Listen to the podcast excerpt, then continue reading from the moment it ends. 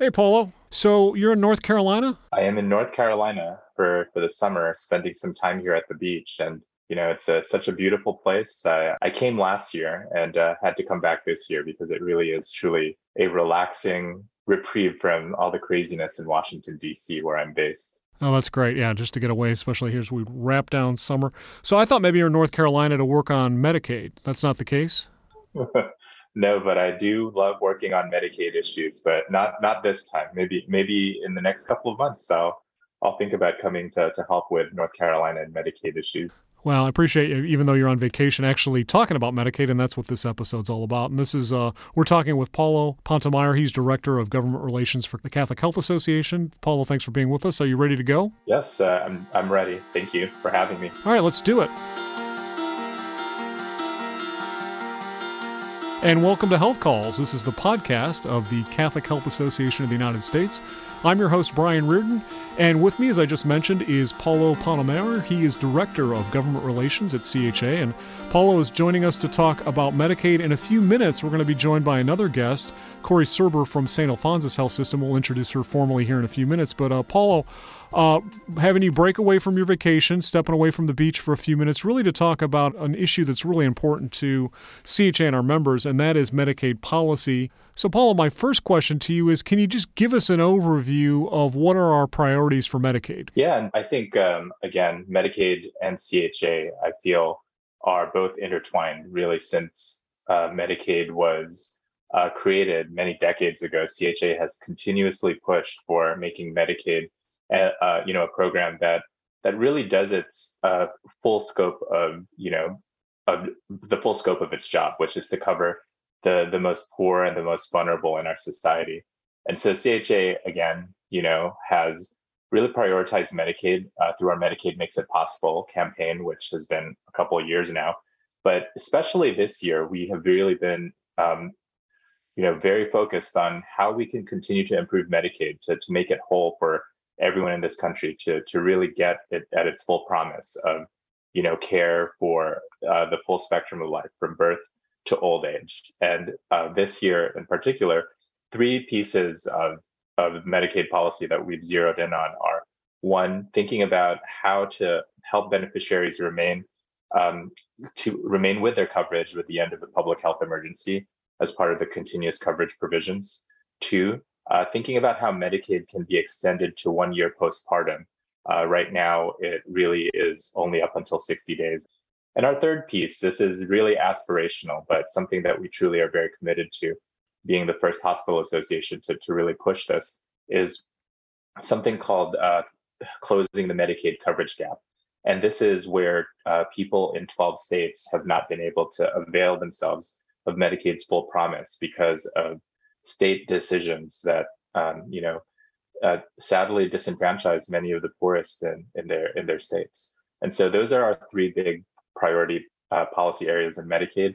And we have been doing our best, uh, really seeing whatever opportunity comes along, whether it be a year-end spending bill, a budget reconciliation bill, or even standalone bills we, we really have been very, very active in these three Medicaid issues. Yeah, we're going to break all three of them apart. I think in the next uh, segment of this episode, we're going to talk more about the gap, the Medicaid gap that you just talked about in the 12 states. Let's zero in on one aspect, and that is Medicaid redetermination. See, that's a mouthful. Um, let's uh, to start with kind of explain what that is. I think most people uh, listen, even people who cover public policy, um, may not if they were you know in an elevator with somebody ex- could explain it in 30 seconds so can you give us your elevator overview speech of what medicaid redetermination is all about and why is it, why is it important right now Sure, I know. Saying the word Medicaid redetermination actually might even take more than 30 seconds, but right. this is this is something very important to to us as Catholic healthcare. I think,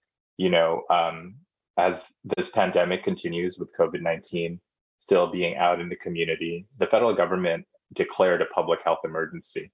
And as part of this public health emergency, there are certain things that uh, states, hospitals, um, Medicaid agencies must do.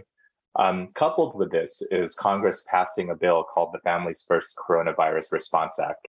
Some of these provisions of this, this bill require that states must provide continuous coverage for Medicaid enrollees until the end of the month in which the public health emergency ends. So very technical language, um, just because uh, again, you know these are these are programs that cover millions of lives, and so Congress working with the administration. Any sense of how many people are actually affected by that right now that are benefiting from the public health emergency? Sure. Right now, um, based on the most recent numbers uh, released by HHS, I believe there are 90 million um, people on Medicaid. So it's the largest health insurer currently. Wow. And with the public health emergency ending um, or planning to end, depending on what the Department of Health and Human Services decides to do, there there are moments where uh, you know millions of people have to have all their coverage redetermined, and that's I think the the challenge of of the moment. And we are so grateful that all of our members across all 50 states, um, you know, are are working hand in hand with their governments with their local agencies to to really just to really put together a plan to make sure that millions of beneficiaries do not lose their coverage after the end of the public health emergency. So essentially, it's it's like they've got to re-sign up. Yes. Um, so you you've got Medicaid coverage now. It's been extended because of the pandemic legislation. But once that public health emergency ends, and I think the latest date is sometime in October, is that correct? Yeah, I think that there's there's rumblings that it might go into October. Uh, the federal government has essentially said that they will give states uh, about 60 days notice of when they'd, they'd end it. I think, um, you know, we were all anticipating on August 15, which is really the last time the public health emergency, um, you know, the timing of it would have happened. We, they, it, um, the agencies didn't say anything. So we're, got it. We're free to assume that this will go beyond October. Um, but we're, we're hoping that uh, they, they continue to give us as much lead time. That was one of the big things that the Catholic Health Association, along with a lot of national organization asked asked for, which is give us as much lead time to to make sure that we can continue to work with everyone who walks in our doors and the communities we serve so, um, and give them an ample time to to prepare for this. And so when when the public health emergency ends, and again we we should have a kind of a sixty day heads up saying, hey, this is going to end on such date. Mm-hmm. States then are really going to have to kick it into gear to notify all of those. Medicaid recipients who are covered to say, listen, you've got to essentially fill out some paperwork, right, so that they don't get kicked off the Medicaid rolls? Yes, just to do, um, you know, is your address um, the same place? Is your has your income changed? Have you are you are you eligible for other programs? Um, because you know Medicaid is a program that is tied uh, is mean uh, is tied to income, um, you know, family size, and you know people's um, you know ability to actually get coverage either through their employers or through the uh, Affordable Care Act exchanges. And so uh, a lot of a lot of different different uh, you know um, interactions with with how these you know some people's experiences may have changed in two years um, and some may have you know gone to a place where they still need their medicaid coverage and so we just want to make sure that no paperwork errors or clerical errors are the reason that someone loses their Medicaid coverage. Yeah, and that's why we want to bring in uh, Corey Surber. Corey, again, is Director of State Advocacy at St. Alphonsus Health System. Uh, Corey, thanks for joining us. You're calling in from Boise, Idaho? Yes, thank you for having me. Yeah, so Corey, no, thanks for being with us. So you, you heard uh, Paul and I kind of set the stage, going to talk about what Medicaid redetermination is. I'm interested in, in getting your perspective again from someone who's working at the local level and in the state of Idaho, how big of an issue is this, first of all, for your system and, and how aware of, are your colleagues about this? You know, as you interact with your patients who rely on Medicaid for coverage, um, I guess give us kind of a lay of the land there and, and, how you're seeing this issue and what you're doing to prepare for it. Sure. Um, so I, I cover advocacy for the Idaho Oregon region for um, Trinity Health, and St. Alphonsus Health System is our regional health system that has four hospitals in the Idaho and Oregon footprint. And I, I sort of joke sometimes that I have uh, two states that almost couldn't be any further apart politically um, and have very different approaches to Medicaid redetermination. Um, in the state of Idaho, it is a you know smaller population. We've got about 420,000 enrollees in Medicaid, and the current estimates are that there's about 131,000 of that group that uh, will need redetermination. So, in the state of Idaho, they have not stopped reaching out to Medicaid enrollees during the public health emergency to try to keep information updated. It's just that because of the continuous coverage provision, um, if they didn't respond or the information indicated that maybe they're not eligible anymore, um, they were, you know, kept on Medicaid because of that provision. In Oregon, there's uh, 1.4 million on Medicaid and about 300,000 in that redetermination population. Uh, the interesting dynamic in Oregon is that their legislature um, has been very progressive in in uh, discussing the development of a bridge plan to kind of serve as a as a catch net for those who you know may lose coverage as a result of their redetermination. Um, you know there there of course will be like in the, in the state of idaho there will be efforts to connect folks that aren't eligible for medicaid anymore to the exchange um, and to those affordability subsidies um, but in oregon there will be the additional safety net of a bridge plan that they're still sort of defining uh, the parameters around but um, there there should be less uh, loss of coverage in the state of Oregon because of that. Interesting, because of the way the, the state regulations are set up. And does either state have uh, presumed eligibility or anything? So, in other words, if somebody comes into your emergency room doesn't have any coverage, um, is there a way for your colleagues to determine, yeah, that, that, their income is such that they can be automatically enrolled in Medicaid? I believe that's that it's happening in some places, and I, I didn't know if that was a factor in in this effort to make sure people stay covered or get coverage. I, I think there is some uh, amount of that presumed eligibility. And of course, we've had tremendous coverage gains under Medicaid expansion. And, and in the state of Idaho, that's only been in place since uh, the beginning of 2020, right before the pandemic hit. Um, and so we have a whole lot less uninsured folks um, now than we did um, pre pandemic. Um, but I think our concern is that those who lose coverage, um, we won't have some of those, some of that ability to um, get get folks, um, you know, yep. qualified um, for Medicaid if they if they no longer meet that eligibility and they haven't enrolled in an exchange plan. Uh, we don't have an additional safety net in the state of Idaho. And so our efforts are to work very closely with the Department of Health and Welfare to um, try to ensure that the messaging is clear, that the attempts to reach uh, Medicaid enrollees are through a variety of channels, including mail and text and phone, you know, however they can possibly reach folks. We are concerned about just with our housing market being so challenging in Idaho that some of these folks might just be more difficult to get a hold of because they have moved um, during the pandemic. And so um, our preliminary efforts are you know, make sure that we get folks to update their contact information. No, and I'm glad you mentioned other methods than direct mail because we know we all get a lot of mail and a lot of it just you glance at it and it goes in the recycling bin. Um, so tell me a little more, if you would, about some of the you know the text efforts, text messaging.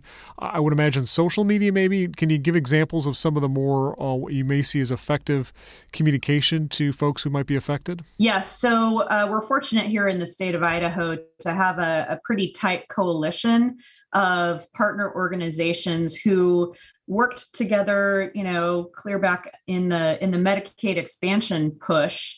Um, we were all advocating together for Medicaid expansion passage. Once um, it passed by ballot initiative and and was implemented, we pivoted the purpose of that coalition more towards kids coverage.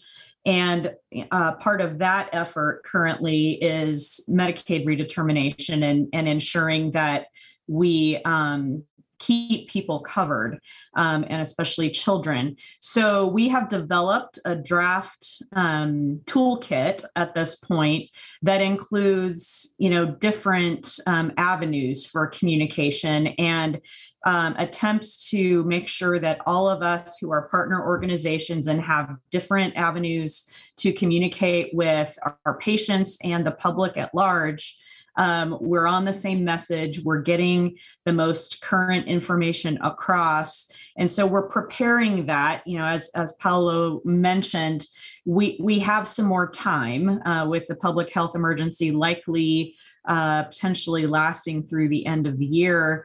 Um, we are just refining those so that you know we can start with our phase one which is pushing out through our patient communications and our social media and even working with media partners to do some actual you know media stories in the mainstream media about this rede- redetermination happening. We we did have some uh, media coverage recently that was helpful in sort of teeing up the information um, and we can be following up on that with more concrete um, you know, what to do if you are currently on Medicaid just to ensure that you know you don't get uh, that you don't fall through the cracks. That's great.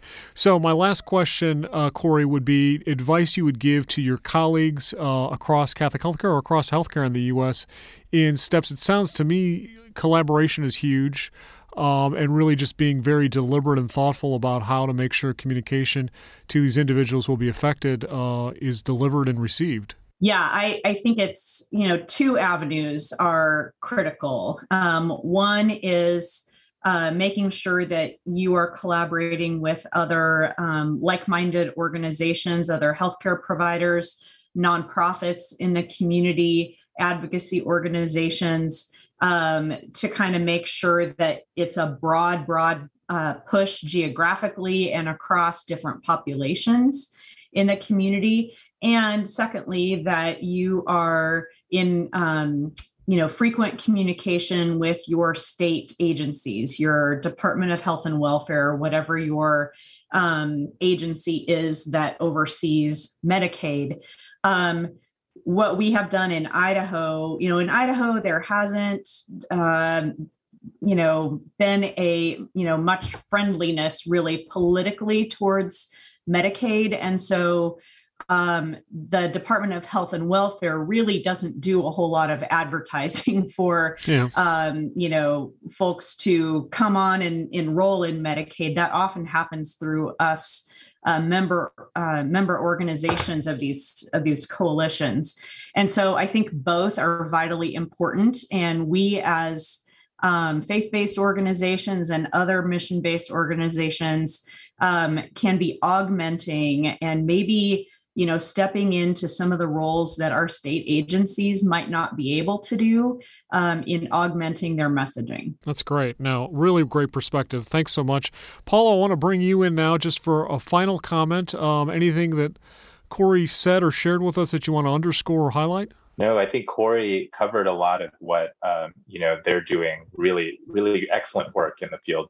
Um, but I'd like to alert our, our our listeners to some resources that that we have. Corey was actually a panelist on a webinar we did this last May. Um, really great uh, tools um, and you know strategies that she shared with with you know um, with many of the participants. And so I'd like to to re re advertise that for for everyone because I think a lot of that information we had thought that the public health emergency was going to end in June. Uh, thankfully, as Corey mentioned, we still have additional time, so wanted to push that out. And second, I think one of the things that Corey mentioned that is really important is is this ability to partner with other organizations and coalitions because I believe this is one of the things that we have never really found an opponent for. I mean, there's no one essentially saying you should not, you know, double check your address. I think everyone in the health advocacy community and also a lot of the beneficiary, um, um, you know, advocacy organizations have really been pushing this, and everyone's on the same page. And thankfully, the Centers for Medicare and Medicaid Services have also released several uh, different toolkits that um, you know any entity can access for free on their website um, because they also think that this is something that they can also assist uh, different states and local organizations to, to move forward. They've been doing monthly calls uh, just to talk about some of the uh, um, you know technical aspects of, of Medicaid redeterminations, what it is, and what you can do, as well as uh, linking us with several uh, resources and opportunities to uh, help transition um, beneficiaries to different sources of coverage um, and doing that early so that once the public health emergency ends, uh, you know, they did as much legwork uh, um, early on so that it isn't going to be this, um, you know, 15 million uh, people uh, uh, uh, crisis that Yep. some studies have shown that would lose Medicaid coverage. Um, and within that 15 million, I think uh, Corey says said it best that children and young adults will be impacted disproportionately, and we want to make sure that you know we continue to take care of those who do not have the ability to you know fill out these forms. You know, Yep. as as much as I believe that children can do a lot, I don't think that you know some of these forms might be might be too challenging for them. So we want to make sure we connect them to as many opportunities to maintain their coverage. Great. Paula, no, thanks for that. And um, the resource that you mentioned uh, for those listening can be found on our website on the podcast page. It's uh, chausa.org slash podcast. And next to this episode or below the episode description, we'll have links to that, that webinar recording and some other Medicaid resources. Uh, Paulo, you and I are going to talk again in, in part two of this episode on some other Medicaid issues. But for now, let's uh, thank Corey Surber. Corey, Director of State Advocacy at St. Alphonsus Health System, which is part of Trinity. Thanks for being with us. Really appreciate your perspective and time. Thank you so much. I enjoyed uh, joining you today. Paula Pontemoli, Director of Government Relations at the Catholic Health Association, thanks for being part of this conversation. I'm Brian Reardon, your host, and this has been another episode of Health Calls, the podcast of the Catholic Health Association of the United States.